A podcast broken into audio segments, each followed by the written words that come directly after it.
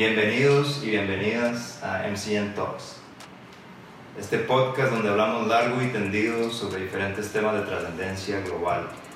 Yo soy Daniel Gómez, jefe de información de MCN y quiero recordarte que puedes encontrar todos nuestros podcasts en las plataformas digitales y en nuestro sitio web medicalcannabisnews.com. Además puedes seguirnos en Facebook como Medical Cannabis News y en Instagram como MCN Global. El día de hoy hablaremos sobre psicodélicos como agentes terapéuticos. Según la definición del gran investigador Stanish Grof, los psicodélicos son para el estudio de la mente, lo que los microscopios son para la biología, lo que el telescopio es para la astronomía. Hoy nos gustaría compartir con ustedes sobre cómo los psicodélicos, cuando son usados de manera correcta, tienen el potencial para curar, inspirar y tal vez hasta salvar vidas. A partir de los años 60, los estudios psicodélicos florecieron en todo el mundo, en los campos de la psiquiatría, la psicología, la neurociencia y la psicoterapia. Esta gran exposición causó a la vez que muchos movimientos catalogados como contraculturales y otros que querían poner fin a la guerra de Vietnam hicieran un uso tal vez no tan adecuado de estas poderosas sustancias. Esto causó que Estados Unidos prohibiera su investigación, lo cual tuvo un impacto negativo en su desarrollo. Después de décadas de oscuridad, la buena noticia es que esta medicina ancestral está de vuelta y según los investigadores vino para quedarse. Para esta charla hemos invitado a tres expertos en el tema de Canadá y Costa Rica.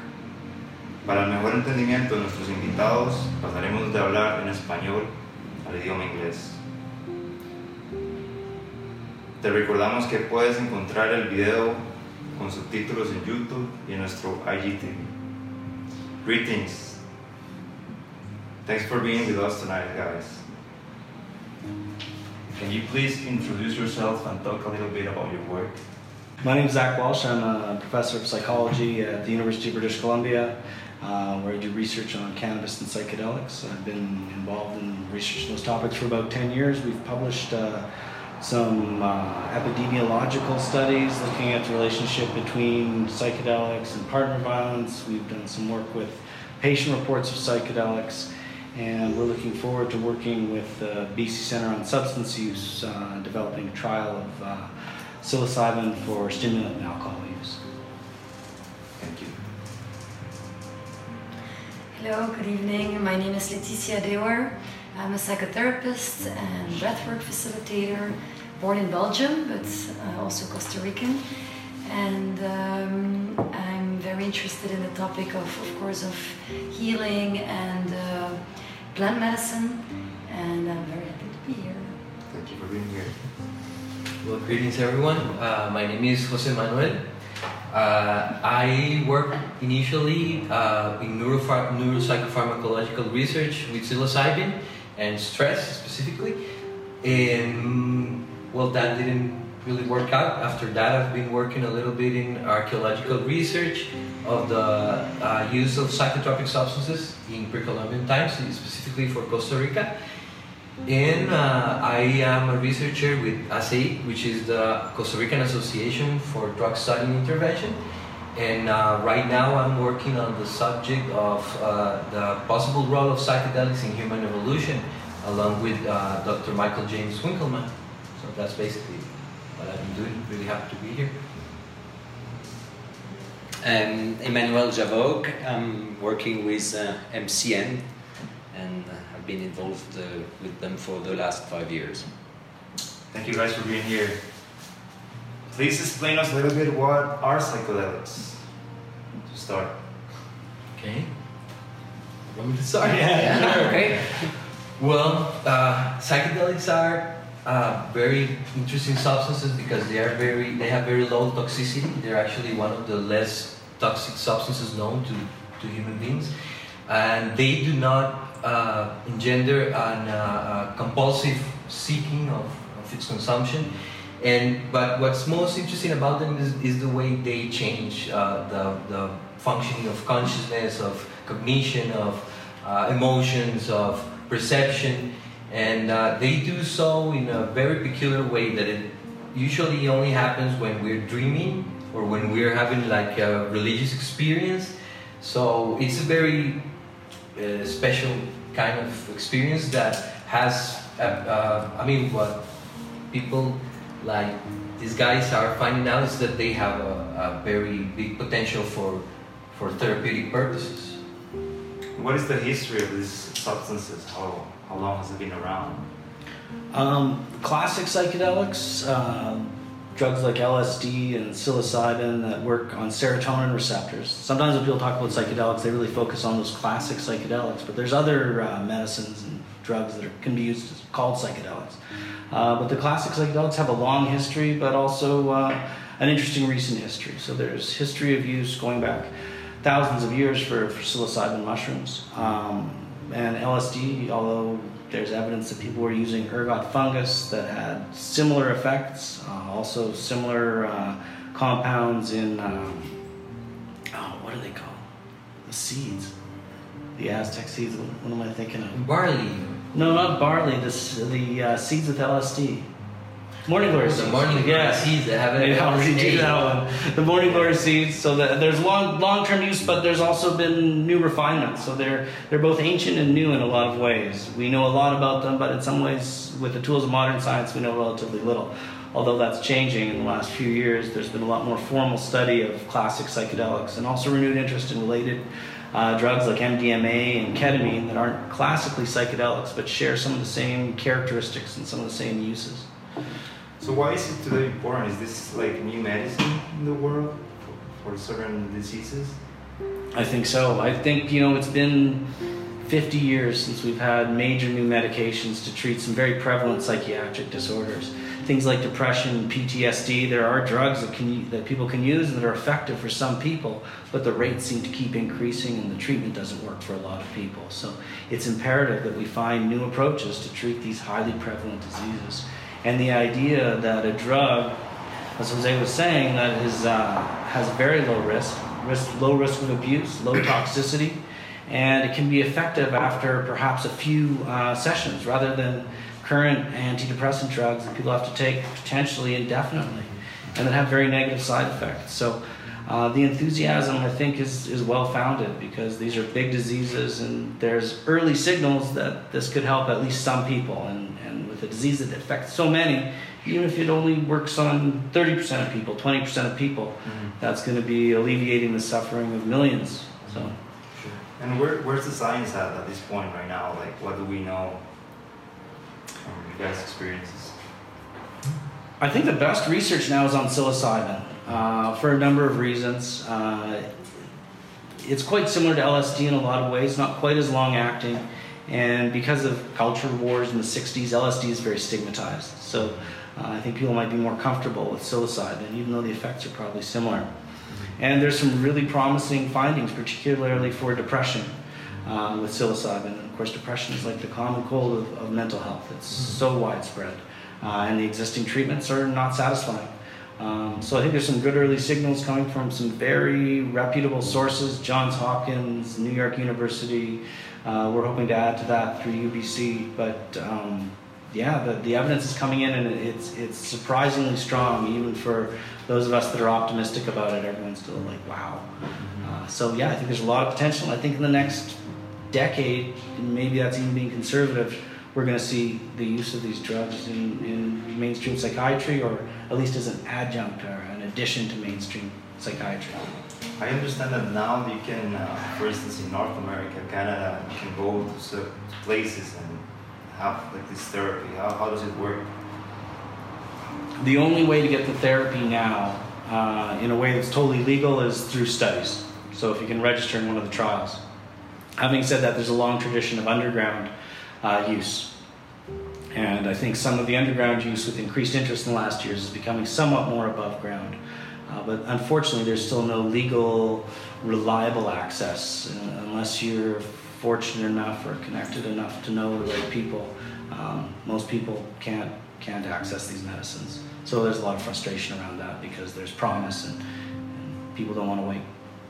Ca- Can you tell us a, a little bit more about the John Hopkins uh, in Baltimore and their researchers? Because I think they were a very important step um, for opening other researchers uh, after the papers they published in 2006 what sort of illnesses they were looking to work on based on the psilocybin they were using. Um, well, I mean, their research is, uh, you know, a huge chunk of what's known comes from, in the recent years, from the team at Johns Hopkins led by Roland Griffith. Um, they had some early trials of mystical experience, so they have some work with people who weren't suffering and showing how it can affect mindfulness and how it can affect quality of life and actually have lasting change in personality, which is a very difficult thing to, to accomplish. Um, and some really promising work with depression, uh, end of life anxiety. Uh, so, those are some of the early targets. Um, if we go to the old history, there's been some work with LSD and alcohol that's now being revived, alcohol misuse. Uh, so, I think there's also promise for addiction. I think increasingly in mental health, we're conceptualizing a lot of problems as one underlying pathology. Uh, pathology of emotional dysregulation, of hopelessness, meaninglessness. Um, and so it could be that it's a common feature to many disorders that is being addressed by psychedelics. Um, there's, you talk about depression now. That I, I, I've seen people that are using certain kind of drugs currently available, and it seems to work for them. Like, what what could be a difference between psilocybin in this case and these like prescription drugs that are available right now? The, the benefits. Well, I believe that uh, the, the drugs uh, that are prescribed, of course, needs to be taken long term and have uh, has there are some studies that show that there is some um, negative effect on health on the long term and on neurological functioning. Um, and also, uh, I think that psilocybin and psychedelics uh, also provide a, a, a, more integrated and holistic experience than the drugs that are taken, uh, you know, that are prescribed. I think it's a, broader and uh, it, you talked about consciousness. I think it gives more more benefits than only the, the prescribed drugs, right? So I think it's uh, more integrated healing takes place. Yeah, I think people should be allowed to choose if they want to try those drugs. If those are effective, then then that should be a choice. Um, but they should also have an opportunity to take these very ancient uh, treatments or treatments that are based on very ancient technologies that seem to be part of our. I feel like they're part of our right as beings on the planet to take advantage of, of this piece of the human puzzle and, and to be prevented from that and forced into what for some people is a is a worse option. It just doesn't seem fair. I don't, I don't know what, what, how that benefits anyone. I don't think they'll replace traditional antidepressants. Maybe they will, but they'll probably be a role for both. And, and I think that the, the fact is that they can coexist, mm-hmm. but right now there is an imbalance because uh, it's all underground and it means that people are taking psychedelics in unprotected environment without a proper psychologist or psychotherapeutic mm-hmm. um, uh, integration and, and, and support. And this is, you know, we don't want any dangerous situation. So we would love, of course, that uh, our society opens up to giving people a safe way of experimenting, as they do now, prescribed drugs yeah. as well as psychedelics, right? I believe, uh, being all here in Costa Rica, we know that this is a place that do attract people from all over the world to come and receive some of these treatments, but in a non-controlled manner. Uh, there are many places and people who are offering ayahuasca ceremony, iboga ceremony, uh, various mushroom ceremonies, and some of the people who come to visit the places, who come here, come with uh, therapeutic purposes. Right now, they're being handled by people who don't have any knowledge, therapeutic knowledge, uh, nor guidelines, do you think there are any risk uh, for the people who come uh, and do the ceremonies, as they are called, in such a way? Uh, I think people have should have a right to the best possible care, and I, I, think the, the role of a clinician, whether it's a doctor or a psychologist, is to walk beside the patient to help as they make their choices. And people are choosing, obviously, that they want to try these medicines and the risks are not so great that they should be prevented from trying it. So I think it's, it's been that way with medical cannabis, and it's that way with psychedelics that the patients are leading the way, And then I feel that the job uh, of, of health professionals is to find a way to help those people get the most benefits and the least risks from their use. And if people are doing it in a way that doesn't maximize benefits and that might increase the risks, uh, that is a failure of the health system. Mm. So when, when that, I don't think that people, as soon as they're depressed, think, well, the first thing I'm going to do is go to Costa Rica and drink ayahuasca. Often those are people who have not found success with traditional therapies and want to try something else. And it's unfortunate, it's sad, it's not right that they should have to uh, go so far out of their way. And, and hopefully, some they have a good experience. I'm sure some people do, but uh, it's unfortunate that they can't do it in, in a way that's more affordable and more accessible and and just more, yeah, more conducive to healing. Yes. Do you guys think there's like a, a time in your life where it could be risky? Let's say uh, you're 14 years old, 13 years old. Maybe you're dealing with depression or something like that. Would that be risky? What are the risks of taking psychedelic drugs in, in early time of your life? Well, I would think that using any drug before the brain has uh, finished this process of development implies certain risk. However, if you look anthropologically, for example, there are tribes that use the datura and they give it to children when they misbehave. And it's not like a punishment, it's for them to gain a, a, better perspective of the way their behavior affects the family and the way the behavior affects the tribe. So, I, I mean, I'm not advocating that we give psychedelics to children, but there's also research with uh, LSD and children with autism so there's also story a story of research with psychedelics and young people in the West. Yes. Uh, but I think that maybe you need to be have certain maturity in your psychological. Your, I mean, yourself needs to be sufficiently developed for you to be able to integrate the experience, to navigate it, and, and have something valuable to bring back for you or, or for your community or for your family. So uh, definitely we need. Uh, I mean, it's better if you are sufficiently psychologically prepared. If you're if you're healthy, you're healthy psychologically. But I mean, we also work with people that are really disturbed. So uh, one would think that people that are psychologically disturbed would not be that it wouldn't be that good to give them psychedelics, but we find that this is the case because it increases their connectedness with themselves, with their community. And so the way it works is uh, it enhances certain parameters that, are, that can become dampened when you're sick. You feel disconnected from the world, you feel disconnected from, from yourself also, you don't know yourself. So, uh, I mean, I'm not sure what the answer to that is. That is what I have to, to say about it. You guys agree? Maybe they can elaborate a little. Bit. Um, yeah, there, I mean, there are traditions, uh, ayahuasca, traditionally used People uh, take it with their families. I mean, when we talk about taking it, young people taking it, does that mean taking it together with trusted elders? doesn't mean taking it in a hospital? doesn't mean taking it at a music festival? Those are all different, different contexts. You know, we're so early and it's so sensitive of a topic now. We certainly are not going to start with children as the place where you want to want to do it, but we give children all kinds of terrible medicines when they're very sick. Um, so we certainly give children more da- medicines that are more dangerous than psychedelics if we think that in the end it will benefit their health. Um, but it's certainly when we talk about taboos, children come up early when we talk about drugs. So I'm sure it'll be a while, but is there something inherently wrong if, if for a medical reason in, in using it? I don't know. Uh, we'd have to be, proceed very slowly and carefully. Uh, what do you think, Dr. Walsh, is the most um, the obstacles that we encounter in our society and academic world?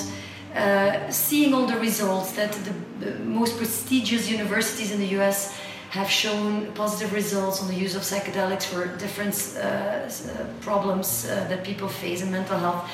What is the strongest, strongest obstacles and resistance that, that we, are, we have right now to, to, you know, to make that big step towards public health? Well, I think it became part of the culture wars of the 60s, and it, it, they became demonized um, wrongly and unfairly.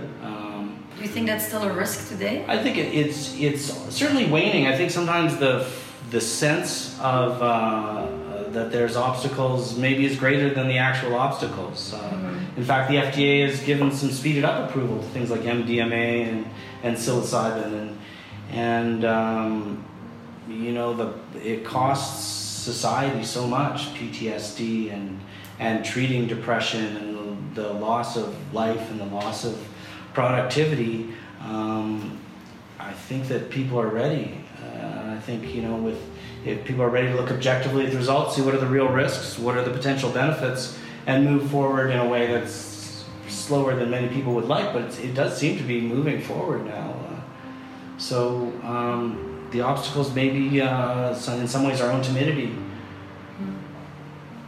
It'd be interesting to know if this opening, this openness now that we're finding uh, towards these entheogenic drugs and hallucinogenic drugs to be used in therapeutic purposes might uh, result from the cannabis fight.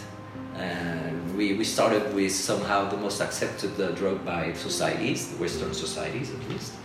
And slowly we show the therapeutic aspect of, of the, the benefits of these drugs. Now in the United States, it's more than 30 states where it's absolutely legal and used in uh, therapeutic purposes. Many countries in Europe, it's opening in Asia, it's happening in Central America and South America. Do you think that the fact that now people are more open to, to study other drugs who are perceived to have stronger effect is the result of this opening that we did uh, with the medical cannabis? I think it created a real sense of possibility uh, that it could be done. You know, I think it changed people's minds more broadly. It may have even reflected a change in society that we weren't as aware was even there. Um, you know, having legalized cannabis in Canada, I think most people I talk to, the amazing thing is how it really is not such a big deal. It seems, and I think it'll be the same for this. I think you know there'll be there'll be psychedelic clinics. Um, people might drive by them and say, "Hey, look, there's the psychedelic clinic," or threaten their kids. I'm going to send you to the psychedelic clinic or, or whatever. But I think it'll just be part of the neighborhood, and and people who aren't interested in it won't fuss about it. Uh, maybe I'm just being Canadian, but.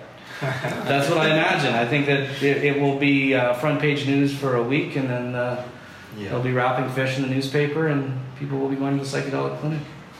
That's, that's interesting, yeah. And like these these people that are already going and using this for more like a therapeutic effects. What are the these effects that they're seeing now? Like more, you guys know any case like directly that can, can share with us?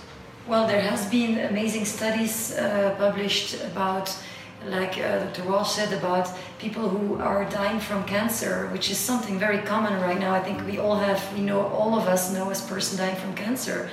Is that um, it becomes so common that you know we these people need some uh, uh, acompañamiento, Yeah, uh, support. support to go through such a difficult thing as it's dying. And psychedelics is an amazing tool to um, to talk about death and to revise and connect with your own relationship with death, and to have a spiritual uh, awakening eventually. So I think that's all. That's the beauty of it, and I think you know it's it's all about beauty actually. It's all about the beauty of of the experiences that can be uh, provided to people who are really suffering. I think we forget that this is not a recreational thing, this is not a party thing. This is about people who are suffering, and that it can one of us can be in that situation. And I think people who are suffering deserve the best treatment, right? No, I agree. And I think you were saying something very interesting, Leticia, is and about the perception of uh, the psychedelics. That many people who are not aware really or don't know so much about drugs tend to think that the psychedelics are addictive, for instance. But the, the, the papers that are being published, the studies that are being made, are actually showing the opposite. It could actually help to go to fight against addiction. And talking of a big subject now, the opioid addiction that is going on in the United States right now, which is a disaster. One of the way to actually work uh, against it, to cure it, could be actually these drugs that the, some people perceived as being an enemy. Uh, uh, I don't know if you could, uh, if you know a little bit more about that, or Yeah, they were lumped in with drugs that, that are more habit forming, but but really people don't feel a compulsion. They may have a desire to to have the experience again, but you don't see people having using these drugs compulsively. One of the best ways to see if you know if you, if you give a an animal cocaine or alcohol, it'll quickly learn to press the lever to get more. Uh, but if you give it, they'll press the lever to avoid a psychedelic. Uh, it's not it's not reinforcing. It doesn't work on those dopamine pathways that are typically associated with addiction. Um, I mean, I think there could there certainly will be some people who, who perhaps use more than they should, or, or the people who do, but it, it's not something that is overwhelming the healthcare system with psilocybin misusers. And that's despite the fact that they're, that they're quite easy to propagate on your own. You can find them, they're not expensive. People still don't really seek them out compulsively. Mm-hmm. Um, you know, try to find one of your friends who has a real problem with, with mushrooms.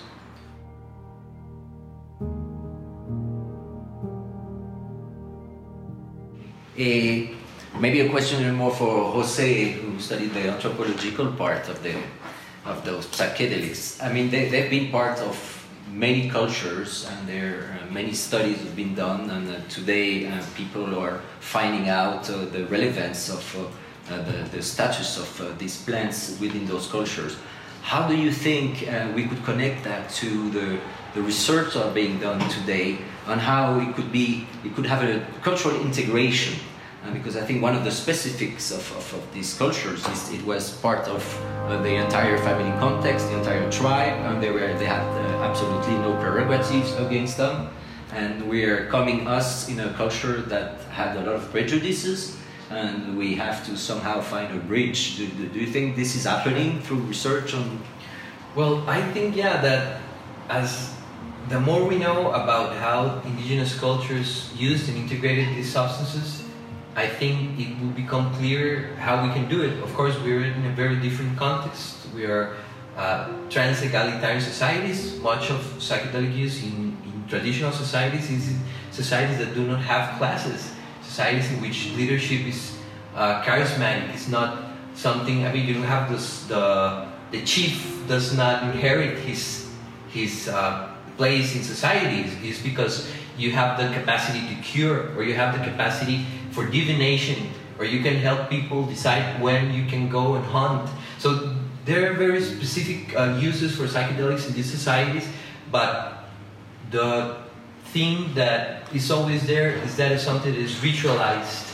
So ritual is something that is basic for the process of uh, preparing for the experience for uh, having the experience and eventually for integrating it and having it be something that is nutritious or is beneficial for the individual for the group. And I think there is this uh, analogy going on in psychotherapy. Uh, not necessarily is ritual that is done, but there is a very there are guidelines that are followed. There is some behavioral uh, like patterns that facilitate a space, a safe space in which you can explore uh, the inner workings of your mind, or you can explore, explore your spirit. You can, however, you can sexualize it. But it is clear that the effect has not to do only with the neuropharmacology of the substance. That you have to carefully orchestrate the context, and your intention has to be the right intention for you to be able to really benefit from these substances. So I think maybe they can elaborate a little bit on that regarding the, the specific psychedelic uh, therapy.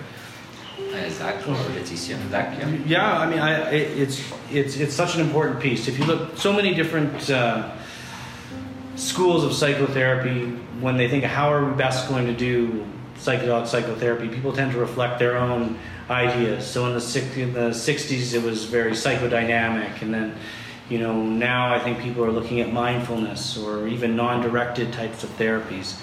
But the one thing that is consistent is that there has to be an attention to the set and setting. That there have this has to be something that's significant, that people need to be cared for, that there needs to be some preparation, and there needs to be uh, attention afterwards. There needs to be preparation so that people uh, enter it into it in an informed and as comfortable a way as possible and there has to be integration because people are vulnerable afterwards. It's a, it can be a profound uh, event. So uh, to get the most from it, we need that. It has to be surrounded. It's psychedelic assisted psychotherapy, and I think we have to have uh, training for people who are going to do that. Um, I think it can be the same or largely overlap with general training as a therapist. I don't think that uh, it's a completely different job from being a regular therapist. I think it's a new tool uh, for therapists. I think it will require some additional training on how to best get people in and get people out so that you have uh, the best possible effects. Um, fortunately, it's it's still pretty safe. Uh, so uh, the risks are there, but they're not they're not as pronounced as some other drugs. Yeah, I think that um, the integration and and the support after the psychedelic experience can be given professionally, uh, and this is part of I think the healing process for anyone who wants to do the work that needs to be done when we're you know having some issues or just our, own growth. But at the same time, I, I kind of always struggle with how can we give support as a community?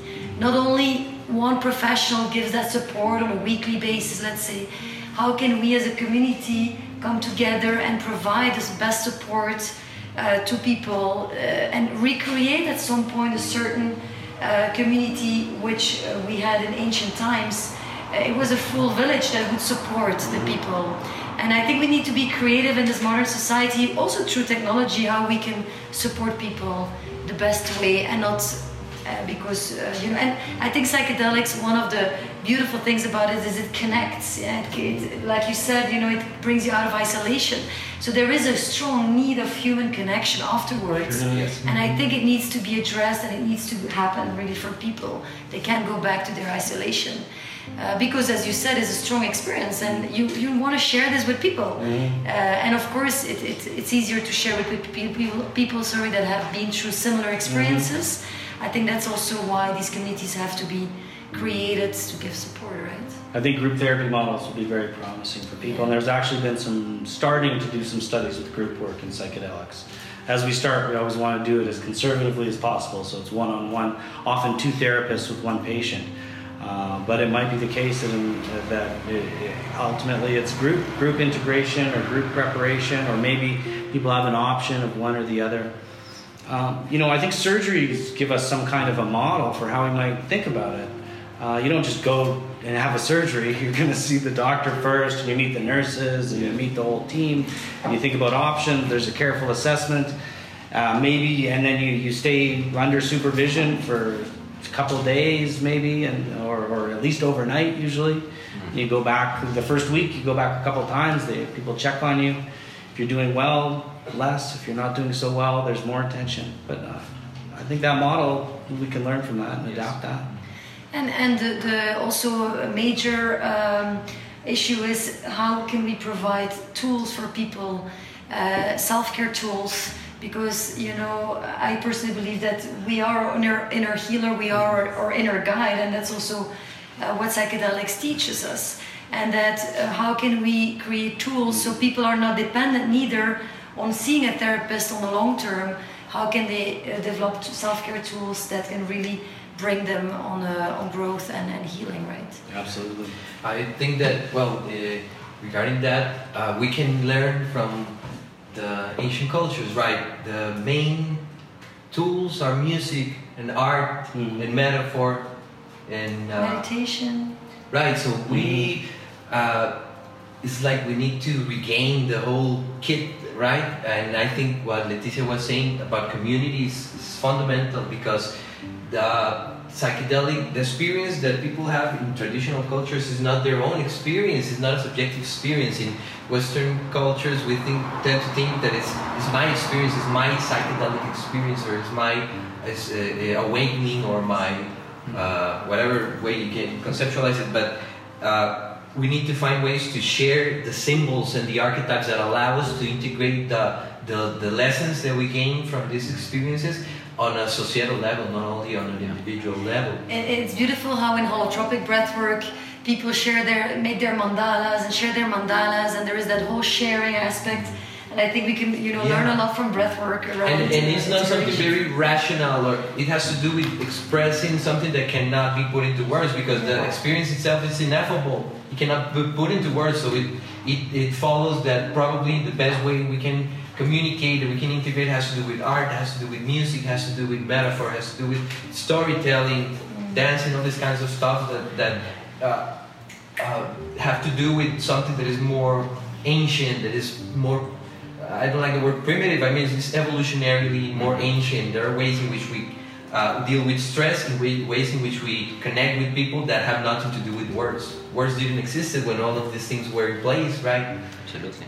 Uh, excuse me, I wanted to ask Leticia and, and Zach, do you guys think that it's necessary for a therapist uh, uh that wants to do uh, psychedelic assisted therapy that they have personal experience with psychedelics? Do you think that is fundamental or well, I think from the literature, uh, it, it, literature, some, some researchers suggest yes, uh, to have a certain commonality and a certain understanding. Mm-hmm. Uh, so, uh, yes, I think there is a certain agreement of yes, but there are also some researchers that say no, it's not necessary. Mm-hmm. So, um, what do you think, Dr. Walsh?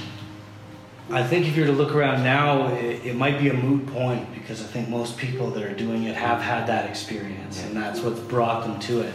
Um, I mean, I, maybe not. I, I, there's a part of my gut that says, yeah, people should have that experience if they're going to do it, but but why? Perhaps, yeah, perhaps if the technologies are developed um, on how to do it, then then why should you have to? But um, you know, There's I guess no we research find about out. that, right? There's no research like comparing. It could be an empirical question, right? Take, yes. take therapists, ten that have done it, and ten that, and then how much do they have to have done it? Yeah. Is it did you have to do it once and just okay, I gotta get my license, or, or is it? There's so many something- variables. Uh, the, the only official training in the US, the, the California Institute of Integrative Studies, do, do, do not require any therapist to go through psychedelics to be a, a psychotherapist, right? Mm, so I think it's it officially it's not necessary. Mhm. Now I think it's more an, a personal point of view we can all have about that, And right? with MAPS, this these projects that they have with MDMA, they do require for the therapist to have experience with MDMA, right? They, they go through the experience themselves with, or, or am I wrong? Well, well, all the MAPS people have, uh, you know, have experience with psychedelics, but I don't uh, think they really make it an official report. okay, requirement. no. okay. And Thank you. If you if we were to follow on that track, and if we were to go back a little bit to, I think 1946 when uh, Hofmann uh, discovered the, the LSD, uh, they are his own stories and records, and he wrote how all these doctors would get together, Mhm. these very proper people, uh, with their ties and everything, and they were all experimenting the, the, the product before uh, going to, to treat their, their patients. So, it, it, I believe, due to the specifics of the effect uh, that those uh, uh, psychedelic have, it, it seems that to be, uh, if it's not a legal requirement, it, it, should be an experience Maybe that it's an people have to understand what their patients are, are going through. Yeah, I mean, uh, it, there is there's this bioassay tradition in, in chemists and in uh, the first pharmacologists. They were using the drugs. I mean, if you're going to be using them on other people, well, maybe the first person that should try them is yourself, right?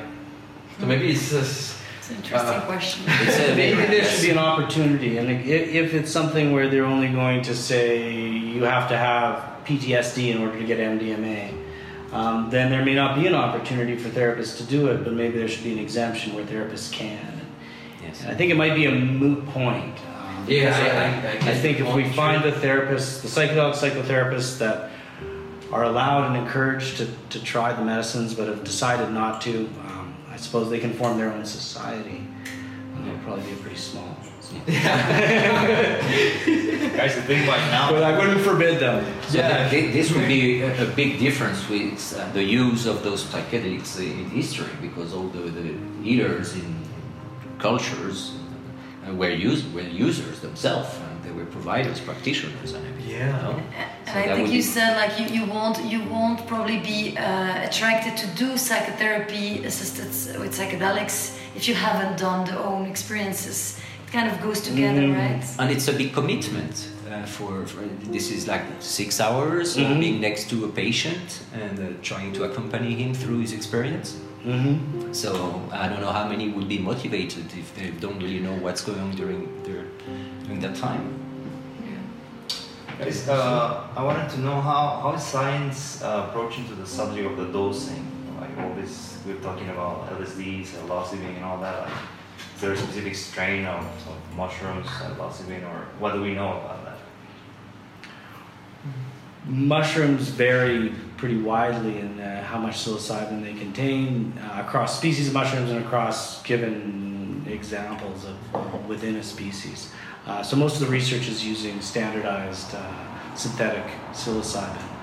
Um, and I would say that uh, the doses that are effective are, are what would be considered, I, I would say, large doses um, from people who have perhaps experienced on their own or tried recreationally.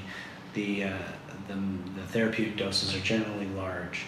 Large doses. Large doses. Uh, there's some there's some research showing that it's the intensity of the mystical experience uh, that determines the outcome, and uh, typically that that's more. Some sometimes you could get there with less, um, but it's more reliable, uh, more reliably evoked with higher doses. And so it's a very important point that you- you're talking about for uh, people who would like to work with the, the psilocybin. Uh, how does it work today? You, you were saying it's coming from one specific species more than on another, and that's the one that is being used in the several studies uh, around the university. It's being synthesized, uh, It's synthesized. chemically, so it's it's not derived, it's not extracted Okay. from the mushroom, um, and that way the dose can be regulated. Um, you know, the way it was with cannabis for a long time, it was not very reliable how much THC or what people knew or what a strain was, and very quickly when it became something where there was an incentive for that. Um, the, the industry and the producers were able to get on board with it. And I imagine it'll be the same with psilocybin. that There'll be synthetic psilocybin, but uh, if they're synthetic, then why would would you know? I guess from a medical model, then synthetic might be might be preferred. But um, if the regulations are reduced, perhaps people will have easier access to to non-synthetic uh, and be able to have some reliable dosage around that. If we get some kind of legalization, if it follows a path like cannabis, where it goes from medical to uh, To, and to non-medical. the fact that it exists uh, such a variety of uh, those psychedelic mushrooms in nature, do you think, uh, Jose, for instance, that the, the fact of picking only one to become the, the cure is a limitation uh, towards actually access to, to, to more possibilities in terms therapeutic uh, aspects?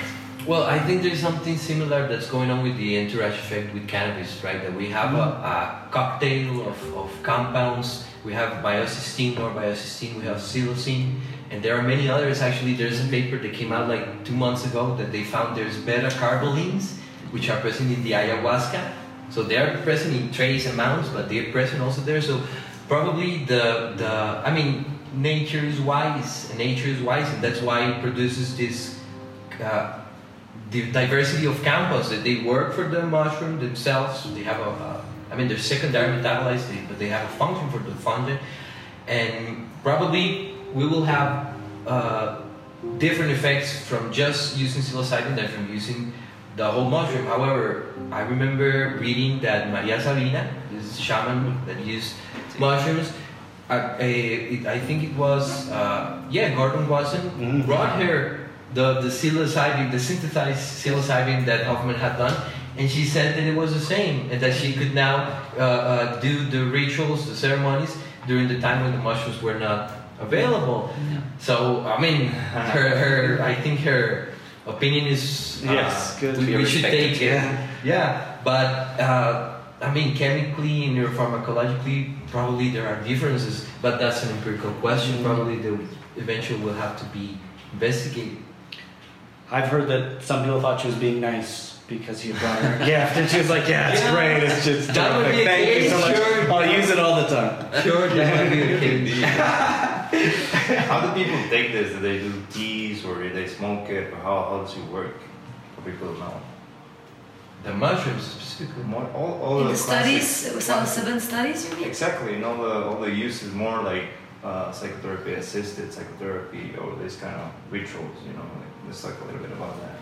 I've seen in John Hopkins they even use like a cup, Mm. right? They give the, the person the the psilocybin uh, capsule in a cup. So it's a little bit it's ritualized, Yes. and the, the, the thing with with ritual is it helps set an intention and have like a a structure. A structure, a structure. That's safety. the, a structure gives safety. gives safety it. because you have a, like you know you don't know what you're gonna find, but you at least have like a notion of, of, of the of the of the way of the track that you're gonna follow. And of course, if you have someone that is experienced in those realms of consciousness, and then you're gonna be able to more effectively explore them. And that's the difference with psychotherapy and shamanism. I mean, the, I don't remember if this was McKenna that said this. The the uh, the shaman, no, this was Claude Lévi-Strauss. He said that the shaman talks and the psychotherapist listens. So there's a fundamental difference. The shaman talks and he makes sounds and he he enacts the the, the, the struggle that he's, that he's having with the spirits to bring back the soul or something like that. But with the with the for for example the Johns Hopkins they give the psilocybin and the person is lying there and they have they listen to music and there's this very carefully uh, curated music that uh, this is Mendel Kaelen I think is the researcher that's doing that and he's been working on the perfect uh, playlist for psilocybin sessions so I guess that works too. As Leticia said, there is like an inner guide. There is like a and a Grof thought like this orienting principle, holotropic, or, or that is directed to our wholeness. And the the mushrooms or LSD, they they awaken this like this orienting principle. So uh, maybe it's not necessary that you have a shaman doing all the performance and everything because clearly this kind of therapy works. Also, even though you don't have someone directly controlling the experience that you have. People are directed to go inwards. There's really, it's a non directive therapy generally. There can be the preparation and the integration, but during the psychedelic experience, I think that, that it's safe to say the therapist tries to be supportive, maybe a hand on the shoulder or check in once or twice, are you okay? But if, if the participants are, are oriented outwards, uh, they usually it's recommended that they you know go back in, relax, everything okay. But it's not a talk therapy. It's it's very very inner directed, like you're saying, the inner healer. What about other? You were talking later uh, earlier about ketamine and MDMA. What, do we know about that? Those talking about psilocybin. Let's talk a little bit further on that those subjects. Different mechanisms than psilocybin, DMT, LSD, the classic psychedelics, but they seem to be following a similar path and um, uh, similar. I guess they're sort of traveling together right now. One of the things with ketamine is it's legal. Um, it's been just recently approved as a nasal spray by Johnson Johnson for depression, for suicide. Uh, that administration is very uh, expensive, and it's a little bit ironic uh, because it can be used much more cheaply uh, as a as a long-standing unpatented medicine. But they they were able to, to patent a certain uh, certain mode of administration and a certain version of the molecule. Uh, um, that's the one that's been approved. That doesn't stop physicians from using old style ketamine, which has the same effects more or less off label. Um, but how that works from a regulatory framework is is really up in the air right now. In the U.S., there are many clinics that offer ketamine infusion. Some of them take a psychedelic approach. I think that that's growing in popularity. Others, I think, see the psychedelic-like effects as being uh, being a nuisance. Um, so I think some people would certainly see it as a psychedelic and as something that works in much the same way as the classic psychedelics. It's shorter acting and much much more available. Um, in Canada, uh, there's a lot of regulation around it. It requires intravenous use for depression, um, and even that's off label. We're trying to make it possible to do it in a more conducive environment where it can be uh, intramuscularly administered so that people just get one shot rather than being hooked up to an IV because that can be quite distracting uh, from the psychedelic experience. But if it can be given in an oral lozenge, or in uh, intramuscularly, then people can uh, much the same thing: with a sleep mask and direction to go inside, and and uh, emotionally evocative music that's not overly, you know, no lyrics usually, but. Uh, uh, so it, it, could be a, a, slightly simpler to administer psychedelic. Um, the early results for depression are quite quite astounding, but uh, we still have more we still have more to learn And how about MDMA? But yeah, one, one of the psychedelic who's being used widely in a recreative ways, MDMA. Uh, And here in Costa Rica, there are many music festivals, and, and it's uh, definitely uh, some drugs that people are, are been using. But there are some very uh, positive uh, aspects uh, therapeutically with, with MDMA. Would any of you could uh, tell us a little bit more about that? There's been great results so far with MDMA and PTSD. Then there's a lot, a lot of activity in that research area. I think we can expect to see MDMA approved as a as a treatment for PTSD in the not so distant future. Um, the effects for people who are resistant to other forms of treatment. So there are treatments for PTSD. There's behavioral treatments. Some people uh, have good results with antidepressants, but a lot of people don't. Uh, and uh, some of those people, uh, a large portion of those people, are showing good results from a few MDMA sessions. So it's certainly promising, and, and that's being recognized by different uh, governing bodies in the U.S. and Canada and Europe. And I think we're going to see MDMA as a as a treatment. It's not a psychedelic in the classic sense like LSD and uh, and psilocybin. And like ketamine, it has probably a greater potential for misuse, for compulsive use. Um, it can it can have uh, yeah I think it, it has greater potential for, for misuse. But again it's a relatively safe drug. Ketamine also is widely used as an anesthetic. It's used for children in, in even higher doses than the therapeutic dose. But like MDMA it, it has a greater potential for um, perhaps compulsive use or people using it recreationally than the classic psychedelics so um, that, that I guess that's a concern for some people there's no evidence of someone uh, encountering MDMA in a trial or in a therapeutic uh, setting and then going on to have a problematic MDMA use.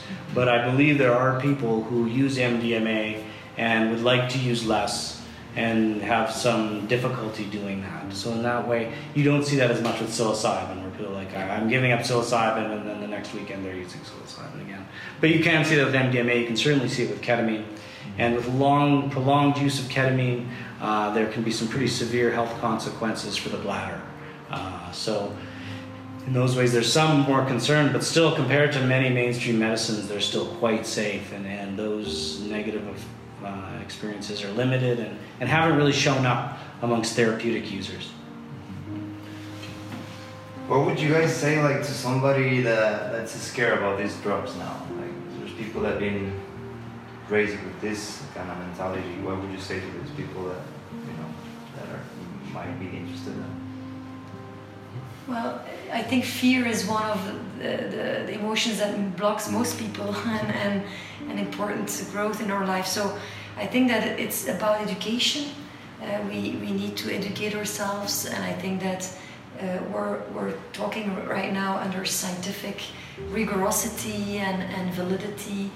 And I think we, we, you know, it's important that, you know, we're not gonna go back to, to this, this world where it's all like, you know, um, talking from, from an emotional part. I think it, it needs to be addressed that it's an educational, scientific uh, approach that we're, we're today, that's why it's such a revolution, is because finally we have uh, serious studies going on Mm-hmm. and that I think that the, the education is, is against fear, right? Yeah, I mean, I think it's about a choice. People who are reluctant or who are afraid um, should examine the risks and benefits and make their own decisions. For many people, it, it, the I, the concept of having that kind of an intense uh, experience is is unappealing, and those might be people who who would rather take an antidepressant on a regular basis. They don't maybe don't want to have that kind of experience, and and they should. Uh, I I would hope that they would have effective options that are suitable for them. Uh, I think this should just be an option for people who, who maybe aren't afraid, and and for those who are, if they're afraid but curious, um, they should find out more. And if they're afraid and not curious, they go about their business. And I have to say that uh, as uh, as personal experience and, and as a professional breathwork, breathwork can uh, be a very healthy and, and safe uh, uh, technique that can also help people uh, having similar uh, benefits Mhm. uh, from psychedelics because you can enter uh, non-ordinary states of consciousness, have mystical experiences through breathwork. So, like Dr. Walsh says, I think there are many options. And I think you know, uh, you know, I think people have to choose the option that feels right to them. That's also your inner guide. Mm, and it's such a personal experience that you know you wouldn't want a situation where someone uh, says, "Okay, you have this condition, you have to have the psychedelic experience, or you're a, you're a non-compliant patient, and I won't see you anymore." So, I think maybe more than some other medicines, this is something where um, it could be something that people seek out, or um, rather than something that is too vigorously recommended if, if people don't like it. I think that it'll that, that the people who want it will find it once it's available. Yeah, and I think it's important what they're saying that personal choice is, is always important because, for example, during the 60s and 70s, there were people that had this idea that we had to put LSD in the water or something like that so that everyone can treat and everyone will be enlightened or something like that. And the problem with that is that not everyone is has the tools or the, the maturity to to be able to to gain insight and, and to be able to feel healthier after having these experiences. So not not everyone has to have this kind of experiences, but it should be the case that those people who need it and want to have it should have the choice Absolutely. to do it, Yes. right? I think we can all agree with with that, right? Yeah, we don't want to be messianic about it. It doesn't have to save the world. But maybe it will. That would be terrific. uh, but if not, maybe if we just have another option for treatment of people who are suffering, and, and if there's people who can quit smoking that couldn't quit smoking before, or people who are not depressed, or people who are dying that can go more peacefully, and, and um, all of that stuff, that's enough. Sure. Well, guys, thank you so much for being with us tonight, sharing your knowledge, and till next time at MCN Talks. Thank, Thank you. you, Thank for you. inviting Thank us. you for coming. That was Our awesome. pleasure.